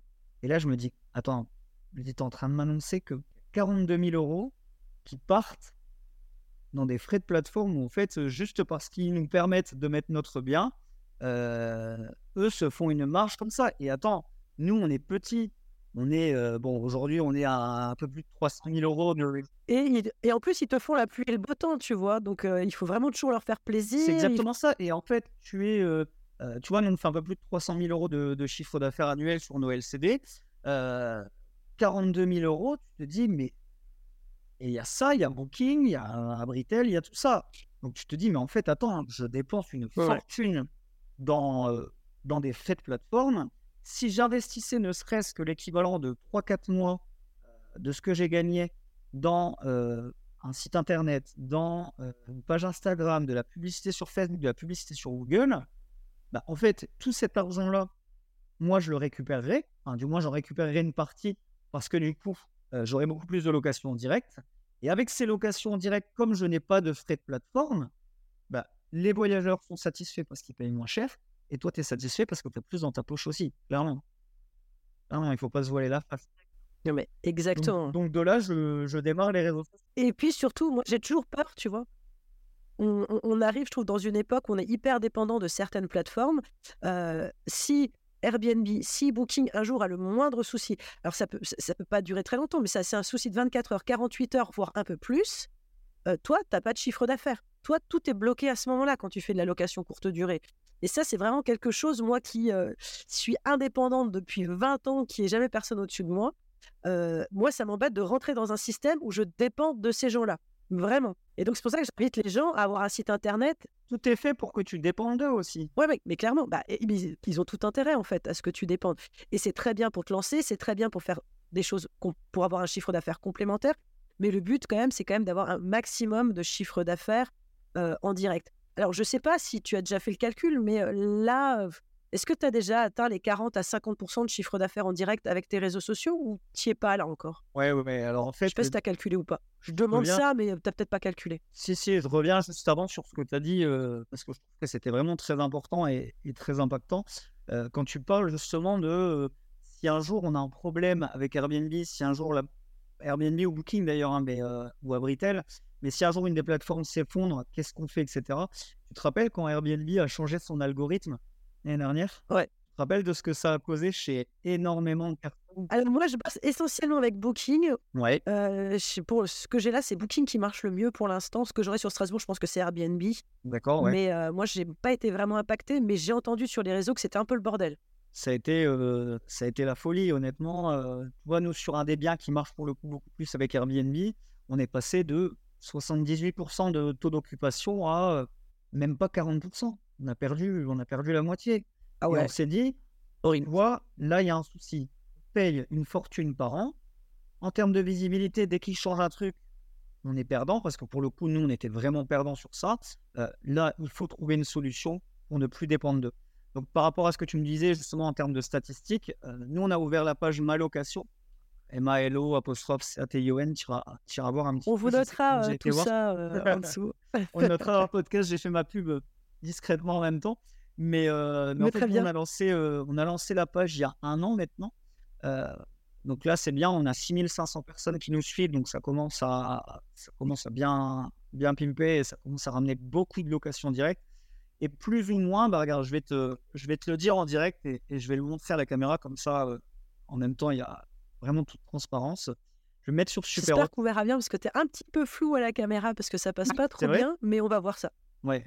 Mais sinon, tu me feras une copie d'écran et je le mettrai en story. Je vais regarder, mais tu vois, là, on va avoir un bon exemple puisque je vais aller sur Superhot et je vais te montrer. On est à... Que je dis pas de bêtises. On n'a rien en Airbnb ce mois-ci. Et on a... Attends, je vais bien te le mettre. On a 63% de réservations qui sont faites en direct. 37% énorme. Par booking. Énorme, super. 63% en direct. Et tu vois, ça c'est énorme. C'est vraiment ce qu'on a envie d'atteindre, tu vois, quand on bosse avec les réseaux sociaux. Et ce que je n'avais pas vu quand j'étais venue voir ta page Malo'Cation, c'était que tu faisais, j'en avais pas parlé à ce moment-là, c'est que tu faisais des posts sponsorisés. Mais effectivement, quand on est sur la page, on ne le voit pas. C'est que plus tard où les gens qui peuvent le voir. Ça, je ne l'avais pas vu, que tu l'as dû sponsoriser. Donc oui, tu n'es pas à 99,9%, tu as coché 100% de mes cases. Je coche pas la dernière. Bien. Non, mais c'est ça, parce que... J'arrive. Mais des fois, ce n'est pas des énormes budgets à mettre pour avoir en fait en face... Souvent, les gens ont peur de mettre un peu de sous dans de la pub, mais en fait, ce n'est pas si énorme que ça par rapport aux bénéfices et aux réservations qu'on peut avoir. Et moi, je vous le dis, parce que moi, j'ai commencé, on en a parlé en off tout à l'heure, moi, quand j'ai commencé avec mes entreprises, Facebook, Instagram, tout ça n'existait pas. Et moi, je faisais de la pub sur Google. Et Google me coûtait 3 500 € par jour pour mon entreprise. C'est énorme. Donc, bon, après, c'était différent. Je vendais des cosmétiques sur toute la France, mais c'était un truc de malade. Et moi, je vois maintenant actuellement avec des publicités sponsorisées qu'on peut faire sur Facebook et sur Instagram, c'est pas si cher. Avec des petits budgets, on peut vraiment faire des choses vraiment intéressantes. Oui, ce qu'il faut, c'est moi vraiment ce que je préconise justement aux gens qui veulent un petit peu sortir du cadre location Airbnb, location Booking, etc., qui veulent travailler justement, faire de la réservation en direct. Formez-vous un petit peu à faire des vidéos assez sympas, des vidéos impactantes, des vidéos qui montrent, qui mettent en avant justement les points forts de vos logements. Et avec ça, faites une belle vidéo, mettez une bonne musique du moment, quelque chose qui marche bien, c'est assez facile à trouver. On se met sur Instagram. Je l'explique dans la formation, comment choisir les bonnes musiques. Je n'en dirai pas plus alors. Non, il faut leur dire. Mais mettez-vous sur Instagram, trouvez une musique percutante, faites une vidéo qui soit sympa et qui mette en avant vos logements. Et honnêtement, et vraiment, hein, c'est pas un mensonge, on pourra regarder ensemble, il n'y a aucun. Et de la régularité, pitié. C'est ça, mais de toute façon, c'est comme tout, c'est de la régularité, de la discipline. À long terme, ça ne peut que marcher. Et tu vois, je vais vraiment, ceux qui se posent la question là, en écoutant le podcast, de se dire ouais, mais regarde, s'il fait 40 000 euros par mois de CA en Airbnb, en LCD, je suis sûr qu'il investit au moins 3 000 euros de publicité par mois. Bah, pas du tout.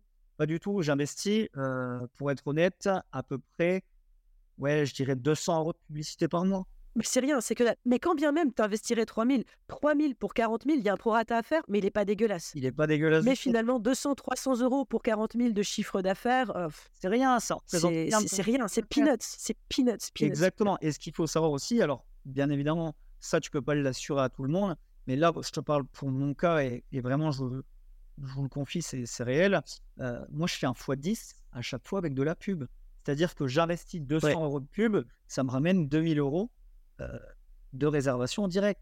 Donc, un x10, c'est énorme. Maintenant, imaginez-vous sur des petits montants, parce que voilà, tout le monde ne peut pas non plus mettre 200 euros quand tu démarres, tu ne mets pas 200 euros dans de la publicité, mais imaginez-vous un montant de 20 euros. Mais beaucoup oublient, et ça, je vous le dis, quand on est entrepreneur, on monte une entreprise, tout le monde oublie le budget pub et com. Bon sang, gardez un petit pactole pour votre com, parce que vous allez gagner un temps fou, vous allez gagner 2-3 ans de boulot, juste parce que vous mettez un peu d'argent dans la communication dès le départ. C'est ça, et beaucoup ne s'en rendent pas compte, mais en fait, ça va te permettre aussi de gagner énormément de temps, parce que tu vas avoir beaucoup plus de retombées, donc beaucoup plus d'argent rapidement, et avec cet argent rapidement, tu vas pouvoir réinvestir, te développer, te faire connaître, etc. Et ça va être en fait, quelque part, un enchaînement de bonnes choses qui arrivent. Ceux qui nous écoutent, et vraiment, je tiens à vous le dire, si vous n'avez pas 200 euros de publicité à mettre parce que c'est le début, que vous vous lancez, que vous voulez vous faire connaître au tout début, et bien au lieu d'aller vendredi soir prochain au resto et de dépenser 30 euros dans votre restaurant, et bien pour une semaine, faites-vous pas un resto ce vendredi-là et dites-vous, mes 30 euros, je vais les mettre dans plusieurs publicités Facebook, une petite publicité Google à 10 euros. Clairement. Et ça pourra que vous apporter du bénéfice à long terme pour vos sociétés. Et après, t'en feras pas un tous les vendredis, t'en feras un tous les jours de restaurant. C'est ça. Et puis, l'idée aussi, c'est d'avoir son site de réservation en direct, parce que c'est bien de faire des pubs et de les ramener sur ton site. Toi, ça fait peut-être pas très longtemps que tu l'as, ton site de réservation en direct. Ça fait combien de temps ? Ouais, alors en fait, on a eu un assez gros souci avec le site en direct. On avait lancé un site en direct, on a fait justement faire par un web designer, on a voulu vraiment un truc. Étant donné qu'on faisait de la LCD haut de gamme, on voulait faire quelque chose de très sympa. On a mis quand même un budget assez conséquent. On n'a plus de nouvelles aujourd'hui. Donc forcément, projet qui recommence à zéro. Donc là, ouais, le site, on est encore en cours de fabrication. C'était, je te le dis, parce que tu ne l'as pas encore écouté, tu vas l'écouter, parce que comme je parle de toi dans la formation, c'était le tout petit truc. J'ai dit, punaise, il fait tout ce boulot, il le fait hyper bien et c'est dommage parce que le lien de redirection, mais peut-être qu'à ce moment-là, c'est parce que tu avais eu un petit souci, ça ramenait vers Airbnb et j'avais dit, c'est vraiment dommage. Et j'ai dû tomber à ce moment-là. C'était le seul petit point que j'avais trouvé hyper dommage en disant, mais tu fais le job à 1000%, mais pourquoi j'atterris sur Airbnb et pourquoi j'atterris pas sur ton site de réservation en direct ? Mais tu nous as répondu à tout ça, donc... Mais du coup, tu as la réponse à cette fameuse question, mais... Ok. Mais en fait, on s'est dit plutôt que de perdre les gens, on va les envoyer sur Airbnb et au pire des cas, ils reviendront vers nous pour nous demander si en passant par la page Facebook, c'est moins cher. Et en fait, c'est ce qui se passe. Les gens reviennent. Alors. Et finalement, t'es moins cher de beaucoup. C'est quoi la différence entre les plateformes et finalement ta réserve en direct, ta différence de prix ? Écoute, si tu veux, moi, quand tu passes en direct avec moi, tu payes le même prix que la nuitée sur Airbnb, tu payes le même prix que les frais de ménage. Par contre, tu n'as pas les frais de plateforme. Donc au final, moi, si tu veux... D'accord. Tu ne rajoutes pas une petite chouille de plus? Non, je ne fais pas de différence. Parce que j'estime que sur, par exemple, des nuits que j'ai à 300, 350, 400 euros, les gens gagnent 80 euros d'économie. C'est déjà énorme. Et ouais. Du coup, c'est bien parce qu'on va pouvoir aborder le sujet suivant. Avec ces 80 euros, ils prennent des upsells. Ben voilà, très bien. On voulait en parler des upsells. Ça, c'est malin. Parce que j'ai vu que tu en avais quand même pas mal. En fait, on les voit sur les photos. Tu les montres sur les photos, les upsells et tout ça. Donc, t'as quoi? Tu fais comment avec tes upsells alors finalement? Tu leur proposes quoi? Bon, j'ai vu le champagne, ça... Attention, je mets un point d'honneur vraiment à le dire pour tout le monde, à tous ceux qui nous écoutent et tout. Quand vous faites une option champagne, intégrez-la dans un pack, intégrez-la dans quelque chose et dites que la bouteille de champagne est offerte. Pour pas qu'il y ait de vente d'alcool. Ah ouais. Tu vois, je prends l'exemple d'un pack romantique. Sûrement qui nous écoutent et qui font déjà ce type de pack-là, ne vendez pas la bouteille de champagne à l'unité. Je l'ai fait, ça m'a coûté bonbon parce que je me suis fait retoquer derrière, parce que je n'ai pas de licence 4 et je n'ai pas le droit de vendre, donc c'est pour ça que je me permets de le donner aujourd'hui comme conseil. Faites un pack romantique et dites, voilà, vous payez pour la décoration, pour les bougies, pour ceci, cela, nous vous offrons une bouteille de champagne. Et là, la bouteille de champagne est offerte et du coup, tu peux la vendre. Ben oui, bah pour le coup, elle est dedans. Donc oui, parce qu'au final, et puis au final, dans le prix de ton pack romantique ou ton pack anniversaire ou ton pack, j'en sais rien. Mais je veux dire, au final, tu l'inclus dans ton prix. Tu calcules ton prix en fonction de ta bouteille de champagne, de tes bougies, etc. Donc, mettez-le dans un pack, mais ne vendez pas une bouteille de champagne tout seul parce que le jour où vous vous faites contrôler, et croyez-moi, ça arrive beaucoup plus facilement qu'on le pense. Ah non, mais avec l'alcool, ils sont très, très, très durs. Hein. Très, très durs. Et puis, il y a une histoire de TVA, de plein de choses. Non, c'est compliqué. C'est ça, et puis avec l'histoire de la TVA, l'histoire de la licence 4, etc. Parce qu'il faut une licence pour vendre de l'alcool, je rappelle. Au début, tu joues un peu, tu te dis, bon, il ne va rien m'arriver. Et en fait, si, je peux vous garantir que même sur des petits, ça arrive. Donc, un conseil, et vraiment un conseil du jour, ne vendez pas de l'alcool seul. Mettez-le dans un pack. Mais en tout cas, c'est un super tips, cette histoire d'upsell. Vous faites de la résa en direct. En tout cas, c'est un truc à vraiment retenir. Hein. Moi, je le retiens, là, parce que ça m'intéresse bien. Vous faites de la résa en direct grâce à vos réseaux sociaux. Vous êtes au même prix de la nuitée. Il n'y a pas les frais des plateformes. Mais en attendant, à côté, vous proposez de l'upsell qui va vous faire exploser le chiffre d'affaires, clairement. Ouais, bien sûr. Ça, c'est très intéressant. Oui, et puis en plus de ça, vous allez... vous, finalement, être gagnant parce que les gens auraient réservé, je dis une bêtise, une nuit à 300 euros qui leur aurait coûté 380 sur Airbnb, ils n'auraient pas pris d'option. Parce que, voilà, 380 euros, ça devient déjà un budget, même pour les gens qui ont de l'argent. Alors que là, ils vont se dire, c'est génial, c'était marqué 380 sur Airbnb. Psychologiquement, ils s'attendaient à payer 380. C'est hyper psychologique, ouais. Ils passent par toi, ils payent 300. Ils se disent, derrière, on peut prendre... un pack romantique et un petit déjeuner. Exactement. Et toi, t'es gagnant. Écoute, on arrive à la fin de notre épisode. On a pas mal parlé. Tu m'avais prévenu. Je vais quand même te laisser une petite porte. Je vais quand même te laisser une petite porte. Est-ce que tu as autre chose à dire ou pas? Peut-être des choses que j'ai pas pensé ou je sais pas. T'as une nouveauté, un truc. T'as quelque chose que t'as envie de dire ou pas? Hein, c'est toi qui vois.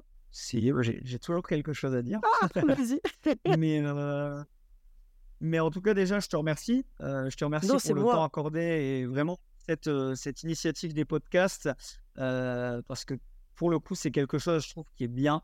Je trouve que c'est vraiment, et je ne le dis pas parce que j'étais en face de moi, mais je trouve que c'est cool d'avoir un podcast qui soit parti dans une niche. On a trop souvent des podcasts où voici ce qu'il faut faire pour gagner de l'argent. Voici ce qu'il faut faire pour être rentier en 3 mois. Voici ce qu'il faut faire dans l'immobilier.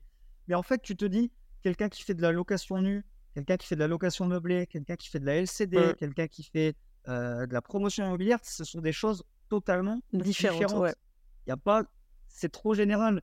Donc déjà, franchement, bravo à toi et bravo à ton équipe parce que franchement, avoir lancé un podcast comme ça dans la LCD, je pense que c'est super intéressant et ça permet aux gens qui débutent dans la LCD, comme on confirmait d'ailleurs, de se rappeler aussi certaines règles de base qu'on oublie parfois justement en progressant. Et ça permet de se rappeler les fondamentaux et de pouvoir avancer dans la bonne direction. Donc, déjà, pour ça, je te remercie. Et pour le professionnalisme aussi, parce qu'on voit un peu de tout. maintenant sur Instagram. Moi, j'ai beaucoup de mal à conseiller quand on me demande, hein, je fais du coaching en location courte durée, et on me demande, tu me conseilles de suivre qui, etc. J'ai horreur de donner des conseils tant que je n'ai pas testé moi-même avant. Tu vois, pour le coup, j'ai écouté beaucoup de podcasts. Et encore, tu vois, nous, on débute et tout ça. Mais moi, tu sais, moi, je suis de l'Est. Tu vois, ben, c'est un peu comme dans le Nord. Tu vois, donc, moi, j'ai besoin que tout soit carré avant de lancer. Donc, on a mis vachement de temps à lancer le truc. Et encore, pour moi, là, pour l'instant... avec cette mentalité qu'on a, c'est pas encore assez carré. Je sais que ça va mettre du temps pour que j'arrive mieux à m'organiser et tout ça, que ce soit plus pro, tu vois, plus pro que pro. Mais j'ai peut-être resté plus un peu mentalité Île Maurice. On le fait. Et c'est bien, cool, ça me va aussi. Non, mais pour le coup, ouais, je te remercie et franchement, j'étais content de ta proposition parce que, alors, j'ai pas pu tout écouter parce que forcément, il y a que 24 heures dans une journée, donc c'est déjà court. Mais de ce que j'ai écouté, ouais, c'est. Vous maîtrisez vos sujets et ça fait plaisir d'avoir face à nous des gens justement qui connaissent vraiment leur sujet, qui ne te racontent pas, qui ne mettent pas des étoiles ou des pétales dans tes yeux comme dit Nestreg. Non, c'est ça, mais c'était vraiment pas le but en fait. Nous, on a vraiment envie de dire les choses comme elles sont. Quand il y a des galères, il y a des galères. Quand c'est des mauvais plans, c'est des mauvais plans. Après, s'il y a des bonnes choses à dire et s'il y a des bons plans à dire, eh ben ça, on va le dire aussi. Mais on n'a pas envie de faire rêver les gens parce que d'être entrepreneur, de se lancer, c'est difficile, c'est compliqué, c'est pas donné à tout le monde. Mais après, même si c'est pas donné à tout le monde, c'est quand même bien d'y aller, de se lancer. Si on se casse la gueule, c'est pas grave, mais au moins, on a fait quelque chose et on y allait, quoi. Et puis, si on y arrive, bah, tant mieux. C'est très bien. Exactement. Et puis, de toute façon, si vraiment vous n'y arrivez pas dès la première fois, ce qui va faire que vous allez réussir, c'est le nombre de fois que vous allez vous relever. C'est pas le nombre de fois que vous allez tomber. Moi, je dis toujours, si tu tombes 9 fois, relève-toi 10 fois. Alors, j'ai rien inventé, hein. C'est une citation qui existe depuis l'an 1000, j'ai envie de dire. Mais c'est vrai, c'est important. Relève-toi toujours une fois de plus que ce que tu es tombé. Et à un moment donné, ça finira par marcher. Et sinon, mais autre chose à dire dans ton podcast hormis le fait déjà de te remercier de tout ça et de ce professionnalisme, aussi le fait de, voilà, s'il y en a qui nous écoutent, qui suivent un peu le podcast de Lauriane, Max et je sais que ton dernier c'est ça. Mais s'il y en a qui... je retiens toujours Sébastien, je ne sais pas pourquoi je l'appelle Seb, je ne sais pas. C'est vrai que moi, il s'appelle Seb. Mais du coup, ouais, franchement, s'il y en a qui écoutent ce podcast et qui veulent développer tout ce qui est leurs upsells, qui veulent développer tout ce qui est monter en gamme au niveau de la conciergerie, au niveau des locations de biens immobiliers, etc., n'hésitez pas à m'écrire. Alors, je ne peux pas répondre à la minute près parce que sinon, je passerai mes 24 heures à répondre et ce n'est pas possible. Mais n'hésitez pas, franchement, à m'écrire sur mon profil Instagram. Lauriane vous mettra le profil. Ouais. Je mettrai tout. Il n'y a pas de souci, je répondrai toujours aux questions. Je ne demande pas d'argent pour répondre aux questions. Comme la plupart où ils te disent, prends ma formation. Sinon, on fera un épisode spécial upsell, tu vois. Vous m'envoyez les questions et on met tout dans un épisode. Comme ça, c'est plus facile et tout le monde en profite. Et on se fait un épisode, mais franchement, avec plaisir, si je peux aider. Le but, c'est aussi de transmettre quand on réussit. J'estime avoir déjà plutôt pas mal réussi, mais le but, c'est de transmettre. Et après, oui, effectivement, si vous voulez aller encore plus loin, que vous n'avez pas une, mais 30, 40 questions, là, effectivement, je propose des accompagnements à LCD et pour développer les upsells. Mais si vous avez une ou deux questions et que vous avez besoin qu'on vous réponde et de mettre en place des upsells, n'hésitez pas. Je suis là aussi pour ça. Super. On notera tout ça. Tu me donneras tout ça. Puis, de toute façon, ça sera noté là en dessous et puis vous le verrez. Bon, eh bien, on arrive à la fin de cet épisode d'Esprit BNB qui était un peu plus long que d'habitude. Mais on a Jordan qui a plein de choses à dire. Donc, s'il faut retenir une chose, il n'y en a pas qu'une, il y en avait tellement. Donc, vous réécoutez l'épisode. Clairement, merci à toi, Jo, pour ce moment de partage. Merci à toi. Merci. Je vous invite à aller voir ces réseaux sociaux qui sont une vraie source d'inspiration quand on fait de la LCD. Je vous invite, si vous avez quelques questions, à aller lui poser. Il fait de l'accompagnement aussi, donc on vous note tout. Vous allez voir ça sous le podcast. Et puis, quant à moi, je vais tout faire pour essayer de venir un de ces jours à un de tes masterminds à l'Île Maurice parce que j'ai vu la vidéo, ça donne drôlement envie. Merci à vous de nous avoir écoutés. Pour ne rien louper, comme toujours, vous vous abonnez. Pour nous soutenir, suffit de liker, d'enregistrer, de partager. Je vous donne rendez-vous mardi prochain pour un nouvel épisode d'Esprit BNB, cette fois-ci en compagnie de Nicolas Fatou d'Automatique BNB. Nicolas, lui, il a réussi le pari de générer 450 000 euros de chiffre d'affaires en LCD, tout en ayant une activité professionnelle à côté. Mais comment fait-il, me direz-vous ? Eh bien, vous le saurez en écoutant le podcast de la semaine prochaine. Je vous dis à très bientôt. C'était Lauriane, accompagnée de Jordan Henon de Malo'Cation pour Esprit BNB. Bye bye. Bye bye.